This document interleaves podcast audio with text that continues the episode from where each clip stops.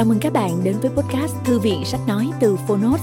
Ở podcast này, chúng tôi chia sẻ phần mở đầu và chương mục của những sách nói bán chạy thuộc nhiều lĩnh vực khác nhau được đội ngũ của Phonos chọn lọc. Mong là thông qua podcast, người nghe sẽ tìm thấy quyển sách phù hợp cho bản thân và cả những kiến thức hữu ích cũng như nguồn cảm hứng, kinh nghiệm giúp cuộc sống hàng ngày trở nên phong phú, hiệu quả hơn. Podcast Thư viện Sách Nói được phát sóng đều đặn vào thứ ba, thứ năm và thứ bảy hàng tuần. Mời các bạn cùng đón nghe. Và nếu yêu thích nội dung này, hãy tải ứng dụng âm thanh số và sách nói có bản quyền Phonos để nghe trọn vẹn cuốn sách. Ngoài ra, Phonos còn sở hữu hàng ngàn nội dung số hấp dẫn khác như tóm tắt sách, ebook, thiền, truyện ngủ, nhạc chủ đề, vân vân. Hẹn gặp lại các bạn tại ứng dụng sách nói có bản quyền Phonos nhé.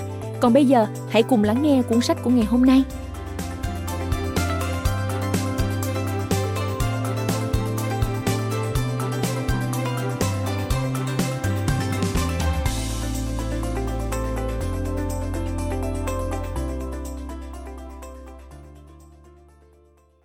Bạn đang nghe từ Phonos. Spotify và những chuyện chưa kể. Hành trình đánh bại Apple, Google và Amazon trong cuộc đua âm thanh số của nhà sáng lập Daniel Ek, tác giả Sven Carlson và Jonas Lejon Hoover.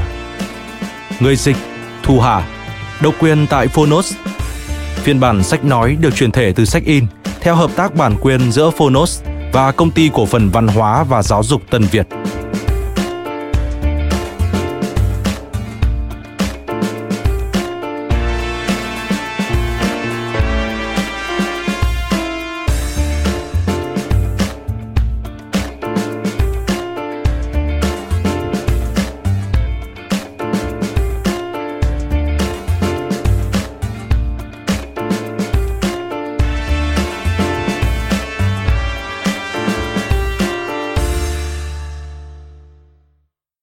Lời giới thiệu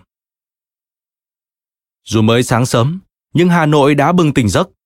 Nhiều người tụ tập ở các công viên, quanh hồ, trước cửa nhà hay khu tập thể để tập thể dục buổi sáng, đánh thức cơ thể và nạp năng lượng. Không nơi đâu có những buổi sáng giống như châu Á. Buổi sáng nơi đây không chỉ ngập tràn sự hứng khởi, mà còn mang đến cho chúng ta cơ hội để ra ngoài, ngắm nhìn văn hóa, con người cùng những thứ khó có thể thấy ở nơi khác. Ít nhất tại Hà Nội, các bài tập thể dục buổi sáng là nhịp đập của thành phố.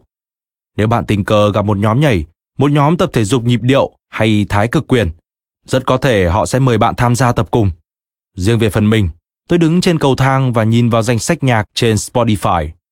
Danh sách hiển thị rõ ràng, nhạc đám cưới, những bài hát phải nghe trong thời kỳ giãn cách, nhạc gia đình 2018, năm con hổ. Tôi quyết định bật danh sách nhạc dành cho người bạn thân và bắt đầu chuyến đi bộ buổi sáng.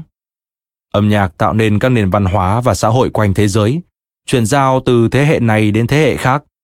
Âm nhạc có sức mạnh thay đổi trạng thái tinh thần của chúng ta, thay đổi cách nhìn nhận và khơi nguồn cho sự thay đổi. Trong khi mọi người đều có một mối quan hệ đặc biệt với âm nhạc, thì ảnh hưởng của nó đối với nền văn hóa quanh chúng ta có lẽ lại không rõ ràng. Vậy bằng cách nào âm nhạc ảnh hưởng lên xã hội? Tác động của âm nhạc lên xã hội mang tính rộng khắp và khắc sâu vào trong lịch sử để minh chứng cho tác động sâu rộng của âm nhạc đối với cuộc sống của chúng ta. Hãy đào sâu vào hiệu quả xã hội của âm nhạc và cách nó ảnh hưởng lên văn hóa. Âm nhạc là một khía cạnh cần thiết đối với nền văn minh nhân loại và có sức mạnh ảnh hưởng về cảm xúc, đạo đức cũng như văn hóa xã hội. Khi mọi người từ các nền văn hóa khác nhau trao đổi âm nhạc với nhau, họ sẽ có cái nhìn giá trị về những cách sống khác. Biết được cách âm nhạc và xã hội hòa quyện nhau ra sao, đặc biệt quan trọng trong thời kỳ chiến tranh và xung đột khi các cách thức giao tiếp khác nhau trở thành thách thức khó vượt qua. Âm nhạc, với vai trò của một quyền văn hóa, có thể thúc đẩy và bảo hộ các quyền con người khác. Âm nhạc có thể chữa lành, phá rỡ những bức tường và biên giới, hàn gắn và giáo dục. Ở khắp mọi nơi trên thế giới này, âm nhạc được sử dụng làm phương tiện thay đổi xã hội và mang các cộng đồng lại gần nhau hơn. Thụy Điển là một trong những quốc gia đổi mới sáng tạo nhất. Một phần quan trọng là khả năng độc đáo của chúng tôi trong việc hợp tác giữa chính phủ, doanh nghiệp, học viện, xã hội dân sự với mục tiêu tập hợp sức mạnh, tìm giải pháp cho các thách thức trong xã hội.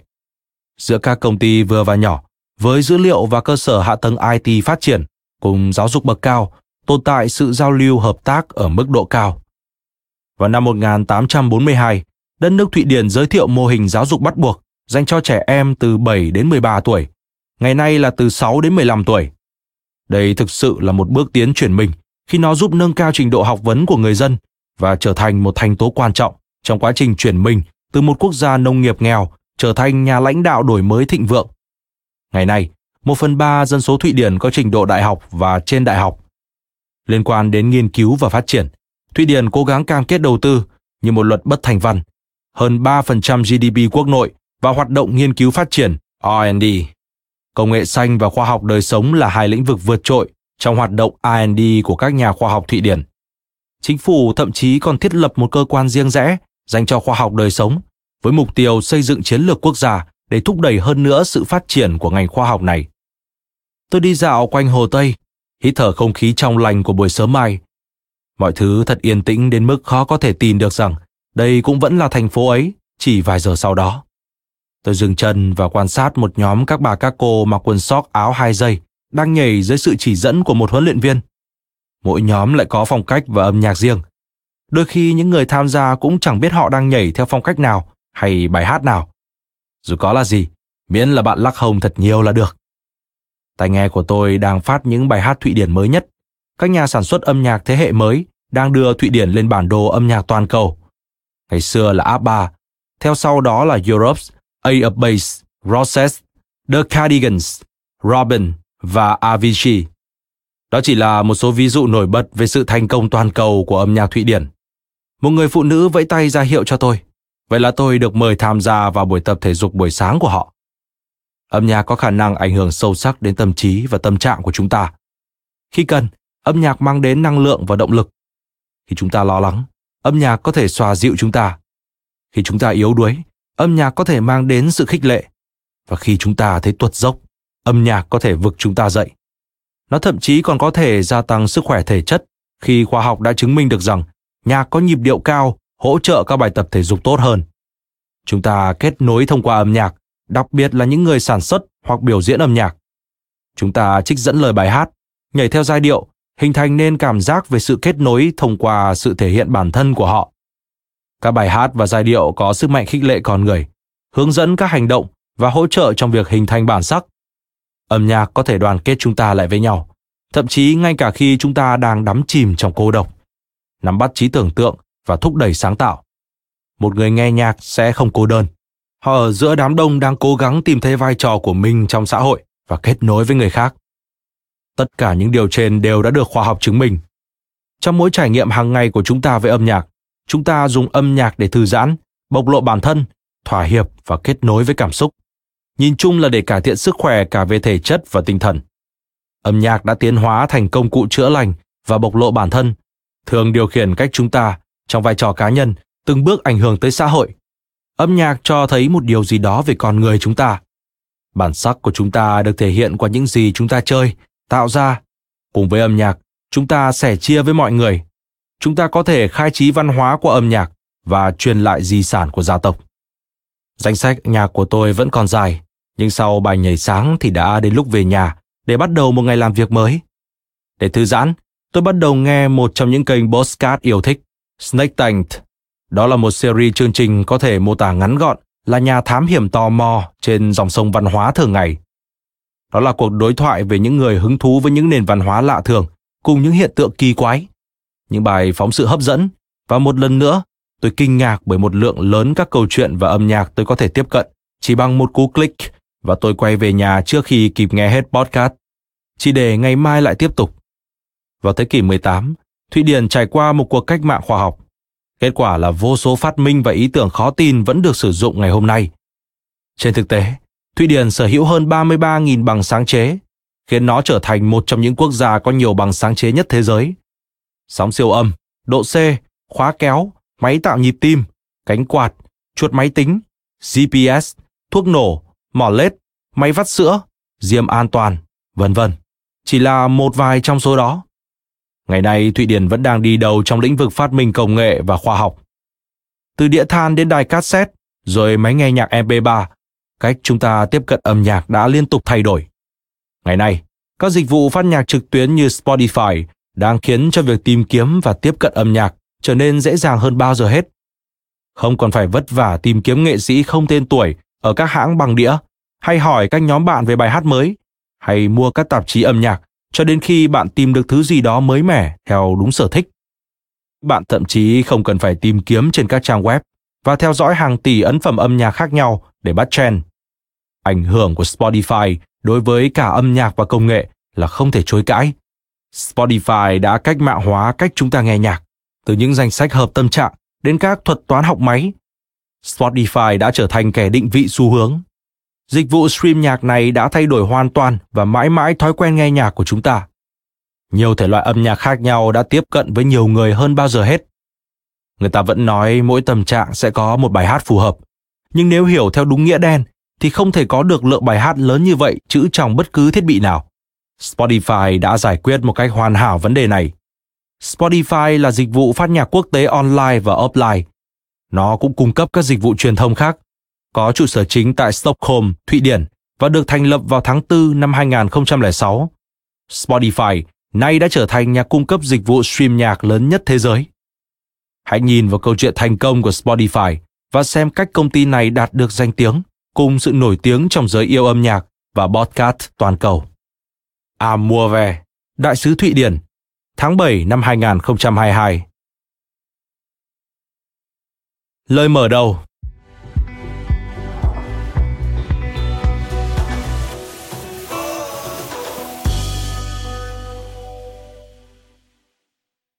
Vào cuối năm 2010, Spotify đã dành 2 năm để thu hút 7 triệu người sử dụng tại châu Âu. Nhưng việc ra mắt Spotify tại Hoa Kỳ liên tục bị trì hoãn.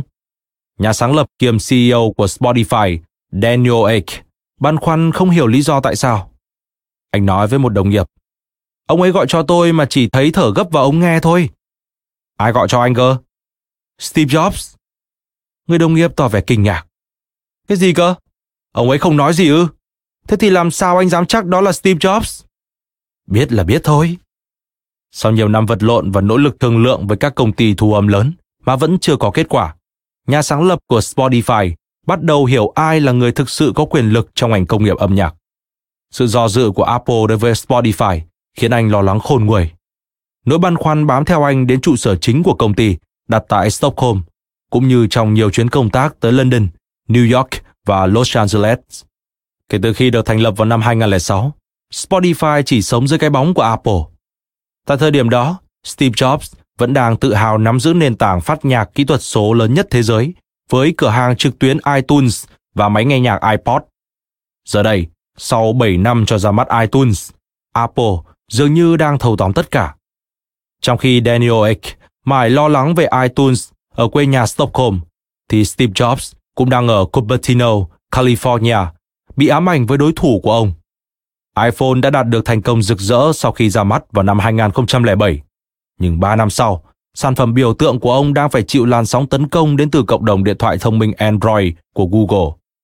Với Steve Jobs, tuyển tập nhạc đồ sộ của Apple là vũ khí trong cuộc chiến sống còn với hệ điều hành của Google. Mô hình iTunes với mỗi lượt tải trị giá 99 xu hoạt động trên tất cả các thiết bị của Apple và máy tính. Nhưng những chiếc điện thoại Android lại không phải một phần của hệ sinh thái iTunes và Steve Jobs không thích điều này.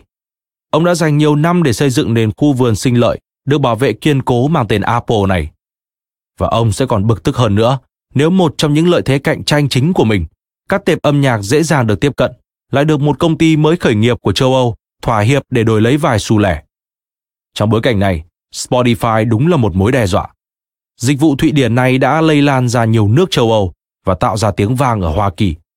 Spotify có tiềm năng trở thành đối thủ lớn tại chính quê hương của Apple. Điều gì sẽ xảy ra nếu Spotify được Microsoft hay thậm chí tệ hơn, Google mua lại? Đối với Daniel Ek, thị trường châu Mỹ là tối quan trọng. Sau hơn 4 năm làm việc chăm chỉ với những thỏa thuận thương lượng với các hãng thu âm, thành công đã đến rất gần rồi. Spotify có thể trở thành nhà cung cấp âm nhạc lớn nhất thế giới Daniel có thể cảm nhận được điều đó. Nhà khởi nghiệp 27 tuổi này có những đồng minh quyền lực trong ngành âm nhạc. Anh có sự ủng hộ từ Sean Parker, nhà đồng sáng lập của Napster. Anh có mối quan hệ với Mark Zuckerberg, người đã hứa hỗ trợ Spotify tiến lên. Hợp đồng với Universal Music, hãng thu âm khổng lồ có mối liên hệ mật thiết với Apple, đã được chuẩn bị sẵn sàng để ký kết. Nhưng ban giám đốc của Universal lại chân trừ và mọi chuyện thành ra đình trệ. Các nhà đầu tư của Spotify tỏ ra lo lắng. Trên thực tế, Spotify có thể sẽ phải lần đầu tiên đối mặt với tăng trưởng âm về số lượng người đăng ký sử dụng. Tất cả có thể sẽ sụp đổ. Có lẽ lựa chọn duy nhất của Daniel Ek khi này là phải gặp được Steve Jobs. Tuy nhiên, theo một số nguồn tin, Daniel Ek chưa bao giờ được gặp gỡ Steve Jobs. Bất chấp sức khỏe suy giảm, người đàn ông đang giấu mình ở thành phố Cupertino vẫn tiếp tục chiến đấu vì mục tiêu đã định. Ông nhắm vào việc đẩy mạnh phát triển iTunes và không ngần ngại nói xấu Spotify hay bất kỳ nền tảng âm nhạc số nào với bất kỳ vị giám đốc hãng thu âm nào chịu lắng nghe. Trên thực tế, đã có rất nhiều người lắng nghe Steve Jobs. Tại trụ sở chính của Spotify, bầu không khí căng thẳng âm thầm lan rộng khắp công ty suốt từ cuối năm 2010. Việc ra mắt của Spotify tại Hoa Kỳ cứ tiếp tục bị trì hoãn không lý do.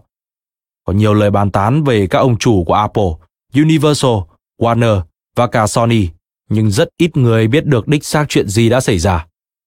Các đồng nghiệp của Daniel sẽ không bao giờ biết được liệu có phải thực sự là Steve Jobs đã gọi cuộc điện thoại định mệnh đó hay không. Suy cho cùng thì vị CEO của Spotify vẫn có tiếng là thỉnh thoảng lại kể những câu chuyện rất khó xác minh. Những gì xảy ra trong những năm tiếp theo nay đã là lịch sử. Kể từ khi được ra mắt ở Thụy Điển vào năm 2008, Spotify có thể tự hào tuyên bố rằng nó đã cứu các công ty thu âm khỏi vấn nạn sao chép lậu, vi phạm bản quyền, mang nền công nghiệp âm nhạc quay lại thời kỳ tăng trưởng và buộc Apple, một đông lớn trong ngành công nghệ, phải thay đổi mô hình kinh doanh. Trong khi Steve Jobs phân chia album, nhạc thành các bài hát lẻ và danh mục chơi nhạc, Daniel Ek lại phổ biến mô hình đăng ký freemium, viết tắt từ free, tức dịch vụ miễn phí, và premium, tức dịch vụ tính phí, đồng thời tạo nên nền tảng cho một thời đại mới của danh sách nhạc chạy bằng thuật toán. Với giá trị công ty lên tới hàng chục tỷ đô la trên phố Wall, Spotify là công ty phát nhạc trực tuyến lớn nhất thế giới với hơn 70 triệu bài hát, hơn 1 triệu podcast, lan tỏa ra hơn 90 quốc gia và nền tảng người sử dụng được kỳ vọng vượt qua con số 350 triệu người vào năm 2021. Hơn một nửa lượng người sử dụng của Spotify bây giờ đang trả tiền để nghe nhạc không chèn quảng cáo, khiến cho nền tảng số này trở thành nguồn doanh thu quan trọng của ngành âm nhạc với hàng tỷ đô la mỗi năm. Nhưng điều gì đã thực sự xảy ra trong hành trình kỳ lạ của công ty để lên tới đỉnh cao như ngày hôm nay? Spotify và những chuyện chưa kể là tài liệu không chính thức bất Mỹ cách một công ty khởi nghiệp âm thầm vươn lên từ vùng ngoại ô Rasvet của Stockholm và cách mạng hóa toàn bộ nền công nghiệp âm nhạc. Với tư cách là các nhà báo kinh tế, hai chúng tôi đã gặp cũng như phỏng vấn Daniel Ek cùng người đồng sáng lập Martin Lorenzen nhiều lần trong những năm qua. Tuy nhiên, hai người họ từ chối tham gia vào bất kỳ cuộc phỏng vấn chuyên biệt nào dành riêng cho cuốn sách này. Nhưng vào tháng 8 năm 2018, khi chúng tôi đang viết phiên bản tiếng Thụy Điển cho cuốn sách, Spotify đã tổ chức một cuộc họp cởi mở với giới báo chí tại trụ sở mới, đầy tính nghệ thuật ở Stockholm. Trong phiên hỏi đáp ngắn, chúng tôi đã yêu cầu Daniel Ek chia sẻ về lý do chính giúp công ty của anh phát triển tột bậc như ngày hôm nay.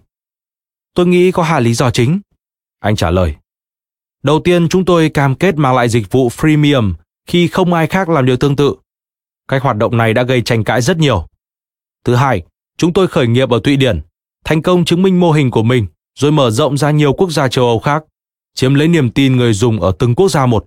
Điều đó cuối cùng đã khiến ngành công nghiệp âm nhạc nhận ra rằng mô hình của chúng tôi đại diện cho tương lai. Daniel Ek luôn ngần ngại trong việc chia sẻ toàn bộ câu chuyện của Spotify. Anh ấy có thể nói về một số khía cạnh, trong khi cẩn trọng giữ gìn nhiều chi tiết khác. Vì thế, để có thể cho ra đời cuốn sách này, chúng tôi phải phỏng vấn hơn 80 nguồn tin khác nhau, những người đã ít nhiều tham gia cuộc hành trình này. Một số người chúng tôi hỏi đã từ chối trả lời vì lý do trung thành với công ty. Một số khác lại cảm thấy cần phải chia sẻ câu chuyện. Một số người chúng tôi phỏng vấn đã từng là quản lý cấp cao tại Spotify. Có người từng là thành viên hội đồng quản trị, là nhà đầu tư hay người nắm giữ quyền lực trong ngành công nghiệp âm nhạc. Lại có người là đối thủ cạnh tranh. Chúng tôi cũng đã tham khảo rất nhiều tài liệu, cả công khai như báo cáo tình hình hoạt động hàng năm lẫn bí mật. Các bài báo, các cuộc phỏng vấn và những lần xuất hiện trước công chúng của Daniel Ek và nhiều nhân sự chủ chốt khác cũng là một phần nguồn tham khảo. Spotify và những chuyện chưa kể là câu chuyện đầy cảm hứng về những con người với niềm tin vững chắc, ý chí lớn lao chưa từng có và những ước mơ vĩ đại có thể thách thức ngay cả các công ty công nghệ lớn nhất trên toàn cầu và thay đổi một ngành công nghiệp mãi mãi. Sven Carlson và Jonas Lejomhover, Stockholm, tháng 8 năm 2020. Chương 1. Ý tưởng bí mật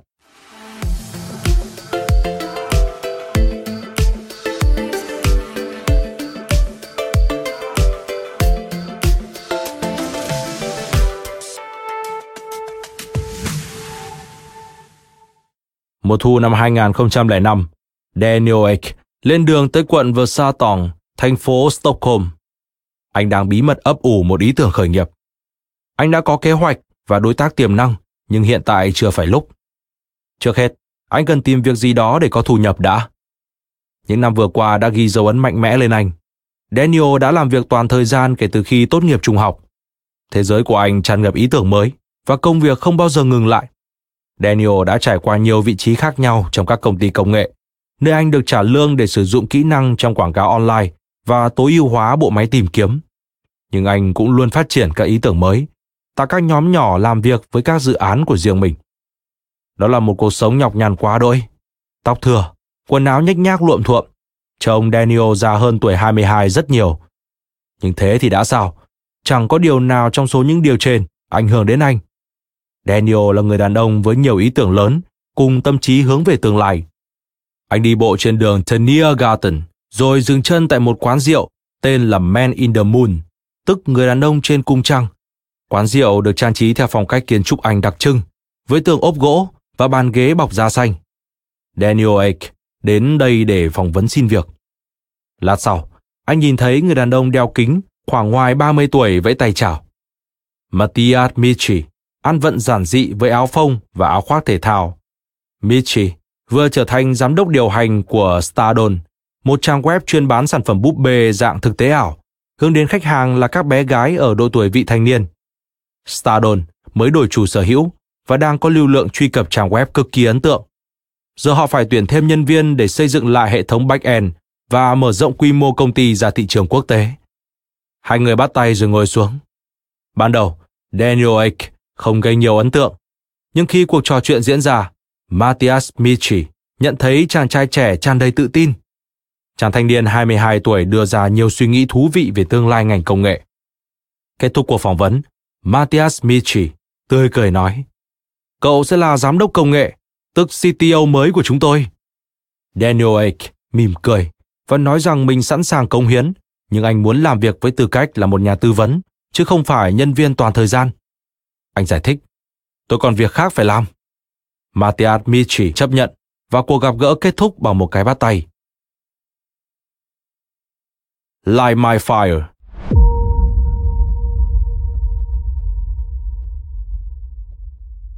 Nói thêm, tất cả các mục nhỏ trong các chương đều được đặt theo tên một bài hát. Để giữ nguyên ý đồ tác giả và tiện cho người đọc tra cứu, tên các mục nhỏ này sẽ được giữ nguyên theo nguyên tác trở lại nội dung chính. Để nuôi dưỡng ý tưởng bí mật của mình, Daniel Ake cần một người bạn đồng hành.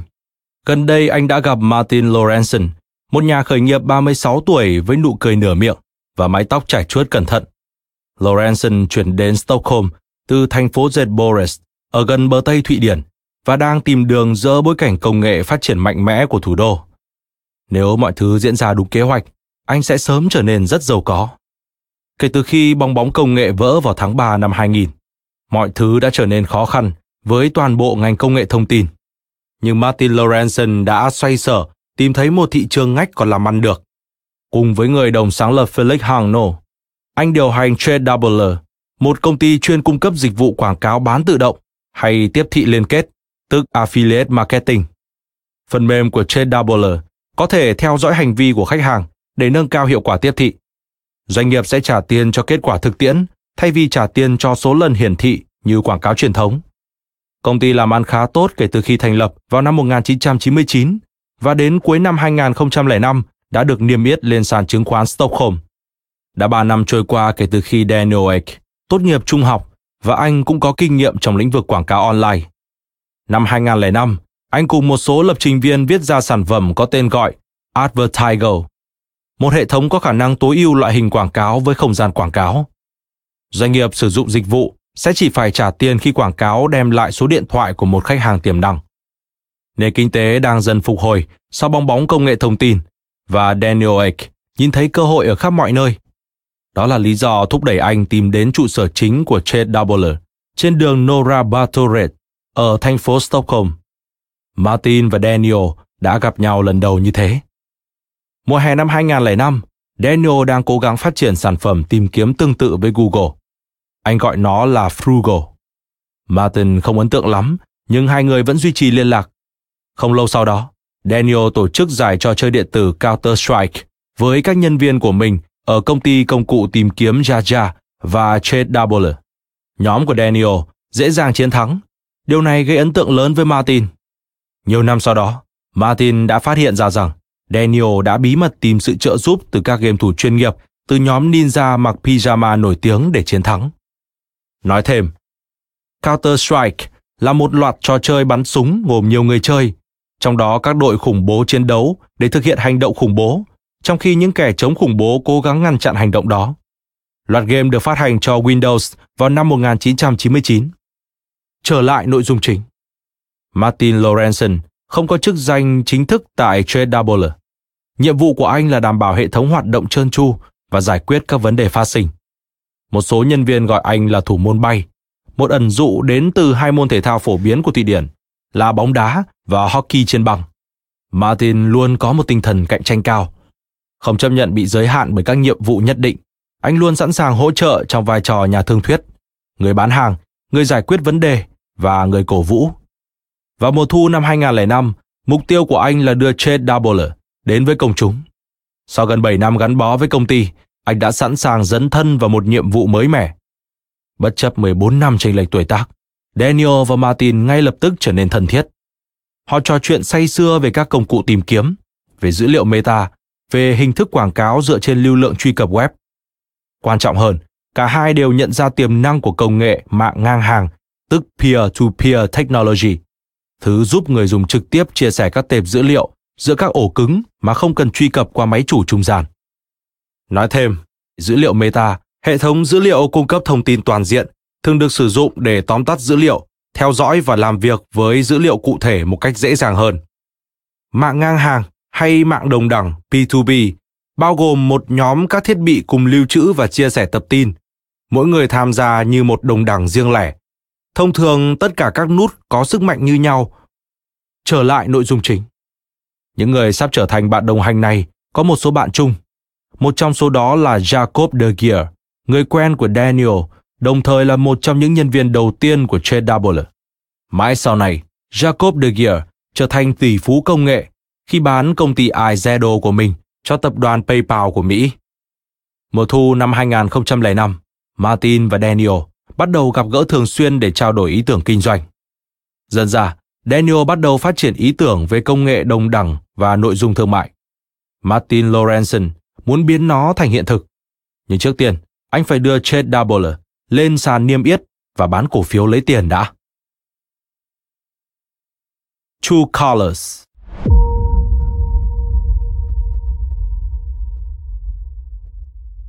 Khoảng một tháng sau cuộc phỏng vấn tại Versailles, Daniel Ake bắt đầu làm việc cho Stardon. Anh tuyển một số lập trình viên từ mạng lưới quen biết của riêng mình và bắt đầu xây dựng lại công nghệ từ con số 0. Đồng nghiệp ngay lập tức nhận thấy Daniel là người hướng nội và không thích xung đột. Anh không bao giờ đóng bộ áo sơ mi quần Âu mà chỉ thích mặc quần jean với áo phông. Đôi khi anh quên tắm rửa và đồng nghiệp đã trêu ghẹo anh bằng cách treo tấm biển có ghi dòng chữ Mẹ của Daniel Ake không làm việc ở đây trong gian bếp chung. Chẳng bao lâu sau, tấm biển biến mất. Sau vài tuần làm việc chung, các đồng nghiệp nhận thấy tài năng của chàng thanh niên 22 tuổi này.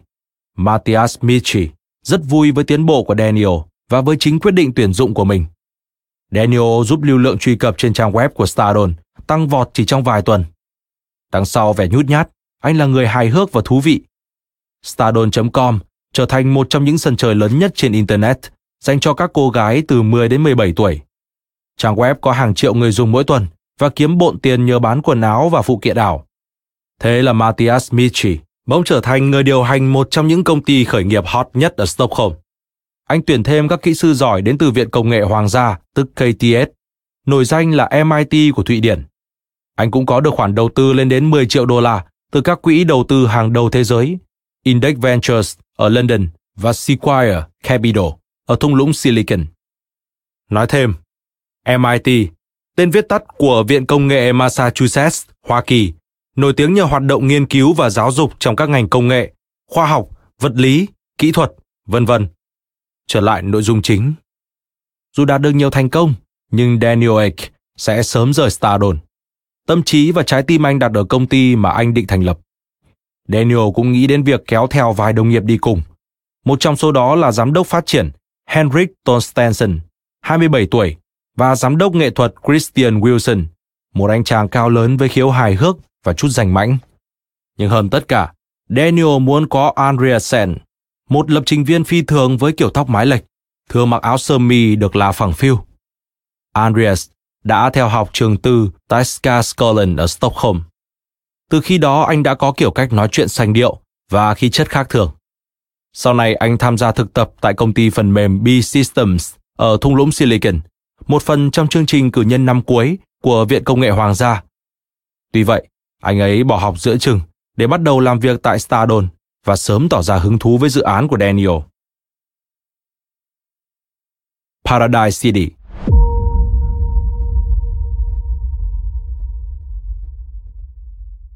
Ngày 8 tháng 11 năm 2005, cổ phiếu của Chase Double bắt đầu được giao dịch trên sàn giao dịch chứng khoán Stockholm. Đã chờ đợi điều này từ lâu, Martin Lorenzen lập tức bán số cổ phiếu trị giá khoảng 10 triệu đô la của mình. Người đồng sáng lập công ty, Felix Hangnell, sở hữu số cổ phiếu gấp đôi Martin, thậm chí còn kiếm được nhiều hơn.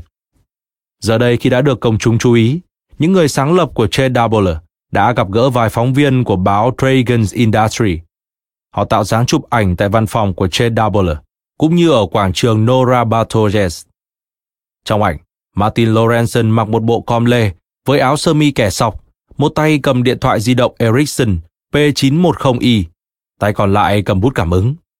Những người sáng lập Chase Doubler đã chuyển tài sản của họ sang Cộng hòa Cyprus, tức quốc đảo Ship. Trước đó hai tháng, họ đã đăng ký công ty cổ phần ở đây. Vào cuối tháng 11, Martin Lorenzen giúp Daniel Ake thành lập một công ty cổ phần khác tại thiên đường thuế này. Doanh nghiệp mới của Martin có tên là công ty trách nhiệm hữu hạn Rosello và doanh nghiệp mới của Daniel được gọi là công ty trách nhiệm hữu hạn Injustice.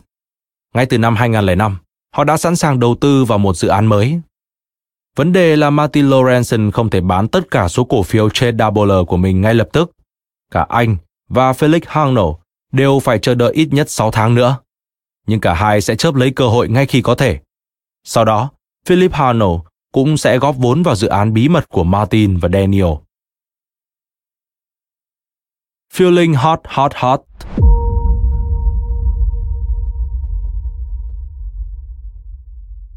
Đầu năm 2006, Martin Lorenzen và Daniel Wake thường xuyên gặp nhau ngoài giờ làm việc. Anh chàng mới trở thành triệu phú Martin, thường bắt tàu điện tới vùng ngoại ô Rasvet, sushi bê tông để thăm bạn. Daniel sống tại một căn hộ nằm trong tòa nhà 3 tầng ở khu Stovagatan, nằm trên ngọn đồi gần ga tàu điện ngầm Rasvet. Mẹ của anh, Elizabeth và cha dượng Hase đã chuyển ra ngoài, nhưng vẫn giữ địa chỉ thường trú là căn hộ này. Cách đó vài trăm mét, các tòa nhà chung cư cao tầng kiều hãnh vươn lên bầu trời. Tất cả hoàn toàn tương phản với khu vực ngoại ô Boras, đẹp như tranh vẽ, nơi Martin Lorenzen lớn lên vào những năm 1970. Cặp đôi thích xem phim cùng nhau. Có lúc trước khi Martin rời Rasvet, Daniel trêu đùa như cách Michael Corleone khuyên Enzo trong tập đầu tiên của bộ phim Bố già. Hãy cho tay vào túi, như thể anh đang giữ một khẩu súng vậy. Daniel Ake mua lại căn hộ ở Rasvet và dự định đặt trụ sở cho dự án sắp tới ở đây. Anh đã có máy chủ của riêng mình và tải xuống rất nhiều tài liệu lậu. Tiếng máy kêu ồn ào cả đêm lẫn ngày, khiến căn hộ nóng lên như đang ở vùng nhiệt đới. Anh và Martin thường chỉ mặc mỗi đồ lót và dán mắt vào máy tính.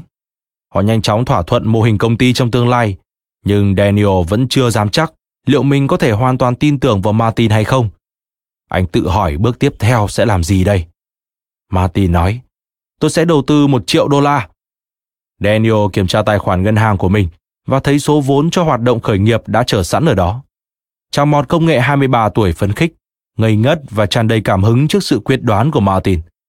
Sau này, họ kể lại câu chuyện về việc ngồi trong căn hộ của Daniel, cùng vắt óc suy nghĩ ra những cái tên trong niềm hy vọng rằng cái tên đó nghe vừa bắt tai mà vừa chưa bị ai dùng mất.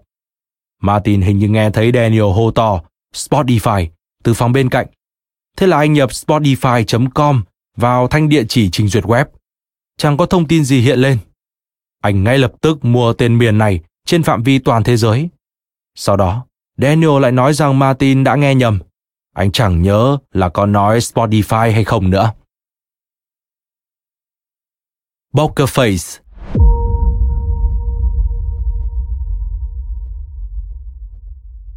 Khi mùa đông nhường chỗ cho xuân tới, Daniel Ek thường xuyên ăn trưa với Andreasen, một đồng nghiệp cũ ở Stardon. Chàng lập trình viên trẻ tuổi đó đã đảm nhận vai trò lãnh đạo không chính thức tại Stardon và sẽ sớm trở thành người kế nhiệm Daniel trong vai trò CTO. Họ trò chuyện rất nhiều về lĩnh vực công nghệ và những ý tưởng kinh doanh mới. Daniel khá cởi mở về việc anh đang có những dự án khác chuẩn bị triển khai. Cụ thể là gì thì anh không nói rõ, nhưng anh rất hào hứng chia sẻ về tiềm năng của BitTorrent. BitTorrent phát hành dựa trên công nghệ đồng đẳng, trong đó các tệp dữ liệu sẽ được chia thành nhiều phần nhỏ và được gửi qua lại giữa máy tính của người dùng. Công nghệ này giúp việc đăng tải, lưu trữ dữ liệu trở nên tiện lợi và tiết kiệm rất nhiều thời gian. BitTorrent đã trở nên phổ biến nhờ Pirate Bay, một trang web chia sẻ dữ liệu của Thụy Điển, hiện đã nổi tài tiếng trên toàn thế giới. Daniel Ek muốn làm điều gì đó tương tự như vậy, nhưng phải hợp pháp. Đến mùa xuân, anh tiết lộ thêm chi tiết ý tưởng cho Andreasen rằng họ có thể cùng nhau xây dựng một dịch vụ chuyên phát trực tuyến, chuyên về video, âm nhạc và các kiểu nội dung số khác. Cùng lúc đó, Daniel Ek đã giao cho người đồng nghiệp Christian Wilson hai công việc làm thêm nho nhỏ. Việc thứ nhất là xây dựng bộ hình ảnh nhận diện cho công ty Advertigo của Daniel. Daniel nói rằng mình sẽ giới thiệu sản phẩm này với một người đại diện của Google. Họ đã lên kế hoạch gặp nhau tại Arlanda. Công việc thứ hai là thiết kế biểu tượng cho công ty mới. Đại khái là liên quan đến truyền phát trực tuyến. Daniel Ek nói với Christian rằng mình đang làm ý tưởng này với một người, nhưng không nói cụ thể ai. Quan trọng là biểu tượng của họ phải toát lên tính chất web 2.0. Daniel giải thích. Nói thêm, web 2.0 cho phép người dùng tương tác và cộng tác với nhau thông qua đối thoại trên phương tiện truyền thông xã hội với tư cách là người tạo nội dung trong cộng đồng ảo. Điều này trái ngược với thế hệ đầu tiên của các trang web 1.0, nơi mọi người bị giới hạn xem nội dung một cách thụ động. Trở lại nội dung chính. Christian Wilson đã lấy cảm hứng từ câu chuyện thành công của Skype, một công ty cung cấp phần mềm liên lạc qua Internet của Thụy Điển do Niklas Zenstrom và Dan Janusfritz thành lập vào năm 2003 và vẽ tên công ty bằng phông chữ tròn trịa, vui tươi. Phía trên chữ O trong Spotify, anh vẽ ba đường cong minh họa cho hoạt động truyền phát trực tuyến. Trong vòng chưa đầy hai ngày, anh đã thiết kế xong biểu tượng màu xanh lá cây nhạt nổi tiếng của Spotify. Anh đã yêu cầu Daniel Ek trả 770 đô la cho thiết kế của mình. Tháng 3 năm 2006, Daniel Ek bán Advertigo cho Chad Double với giá 1,3 triệu đô la. Công ty chưa có thu nhập và về cơ bản chỉ bao gồm một số công nghệ quảng cáo cùng một vài tư vấn viên kỹ thuật. Advertigo có rất ít tác động đến vận hành của Chad Double, theo nhận định của một số quản lý cấp cao của công ty lúc đó. Những cái giá mua lại thì quá nhỏ so với vốn hóa thị trường khoảng 360 triệu đô la của Chad Double. Vì thế cuộc mua bán này khó mà lọt vào tầm ngắm của bất cứ ai. Tuy nhiên, với Daniel, đó là một vận may từ trên trời rơi xuống. Chỉ trong vòng vài tuần, Daniel và Martin đã ký xong các loại giấy tờ, rồi cùng nhau bắt đầu công ty mới. Spotify vẫn đang trong giai đoạn ý tưởng, nhưng Daniel giờ đây đã có vốn để bắt đầu dự án của mình. Trong những tháng tiếp đó, Daniel Ek chuyển từ căn hộ ở Rasvet đến một căn hộ ở khu Hagogota, quận Vasatong, cách không xa nơi ở của Martin. Ở đó anh trang bị căn hộ thành văn phòng tại nhà, cho lắp đặt một chiếc TV cỡ đại trong phòng khách và lấp đầy căn hộ với những thiết bị tối tân. Đến tháng 5, anh nghỉ việc tại Stardo để dành toàn bộ thời gian cho công ty mới. Daniel đã có một khoảng thời gian tiệc tùng không ngừng. Anh mới trở nên giàu có và thường lái chiếc xe thể thao bóng bẩy của mình đến các hộp đền quanh khu Stureplan, thành phố Stockholm. Nói thêm, Stureplan là một quảng trường công cộng ở trung tâm Stockholm, nằm giữa các con phố lớn như Kungsgatan, Bigger và Stuargaston. Đây là nơi tập trung văn phòng của các ngân hàng, tổ chức tài chính cũng như những công ty có máu mặt. Trở lại nội dung chính. Nhưng những cô gái mà anh ấy muốn gây ấn tượng hóa ra lại quá nồng cạn. Cuộc phiêu lưu nhanh chóng kết thúc với việc Daniel tự cô lập mình trong một ngôi nhà gần quê mẹ, nghêu ngao gầy đàn guitar. Sau khi rũ bỏ được phần ưu phiền, Daniel quyết định dành đời mình cho Spotify, một công ty đã mai mối tình yêu của anh dành cho công nghệ với tình yêu âm nhạc. Tuy nhiên, rất khó để xác minh chuyện này. Hơn một thập kỷ sau, các ghi chép của các công ty ô tô không có vết tích gì của chiếc Ferrari, mặc dù một nhà đại diện đã thừa nhận rằng đôi khi kho dữ liệu của họ có lỗ hổng. Có lẽ câu chuyện của Daniel không nên được diễn dịch theo đúng nghĩa đen. Rất nhiều người biết Daniel có thể chứng thực cho cá tính thích thêm mắm dặm muối vào các câu chuyện kể của anh.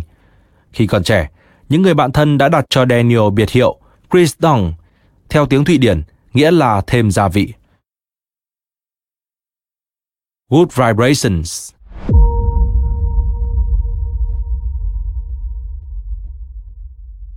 Theo hồ sơ, Martin Lorenzen và Daniel Ek chính thức thành lập doanh nghiệp của họ vào ngày 1 tháng 4 năm 2006, cùng ngày Martin tròn 37 tuổi. Hai tuần sau, họ tiến hành các thủ tục giấy tờ để Spotify AB được hoạt động như một công ty mẹ. Khi tất cả giấy tờ được ký kết và đóng dấu, họ cùng nhau sở hữu Spotify AB thông qua các công ty ở Cộng hòa Cyprus. Các mảnh ghép của bức tranh bắt đầu được đặt vào đúng vị trí. Ngày 3 tháng 5, Chet Doubler thông báo rằng Martin Lorenzen đã bán một nửa số cổ phiếu còn lại với giá gần 11 triệu đô la. Felix Hartnell cũng tung ra số cổ phiếu lớn gấp đôi. Để xoa dịu thị trường, những cổ đông lớn khác hứa sẽ không bán thêm bất kỳ cổ phiếu nào trong 6 tháng tới. Giá trị cổ phiếu của công ty giảm mạnh sau giao dịch, nhưng nhanh chóng tăng trở lại trong vòng vài tháng và sớm đạt được đỉnh giá trị mới. Những người sáng lập Chase Doubler đã tích lũy được hơn 70 triệu đô la. Cùng lúc đó, Daniel Ek đến gặp người kế nhiệm của mình tại Stardon, Andreasen, với một lời đề nghị. Anh nói, chúng tôi đang thành lập một công ty mới, cậu có muốn tham gia không? Andreas không mất nhiều thời gian để quyết định. Kinh doanh búp bê ảo trực tuyến cũng khá ổn, nhưng so với nó thì cơ hội này quả là không thể từ chối. Anh nhanh chóng trở thành CTO đầu tiên của Spotify, với số cổ phiếu sau này đã khiến anh trở nên giàu có. Sự ra đi của Andreas là mất mát lớn với Matthias Michi, giám đốc điều hành Stardon. Suốt những năm sau đó, anh luôn thấy mình phải vất vả tranh giành các tài năng ngành công nghệ thông tin với Daniel Ek và Andreasen. Stardon không còn là công ty khởi nghiệp hấp dẫn nhất thành phố nữa. Cảm ơn các bạn đã lắng nghe podcast Thư viện Sách Nói. Podcast này được sản xuất bởi Phonos, ứng dụng sách nói có bản quyền và âm thanh số dành cho người Việt. Hẹn gặp lại ở những tập tiếp theo.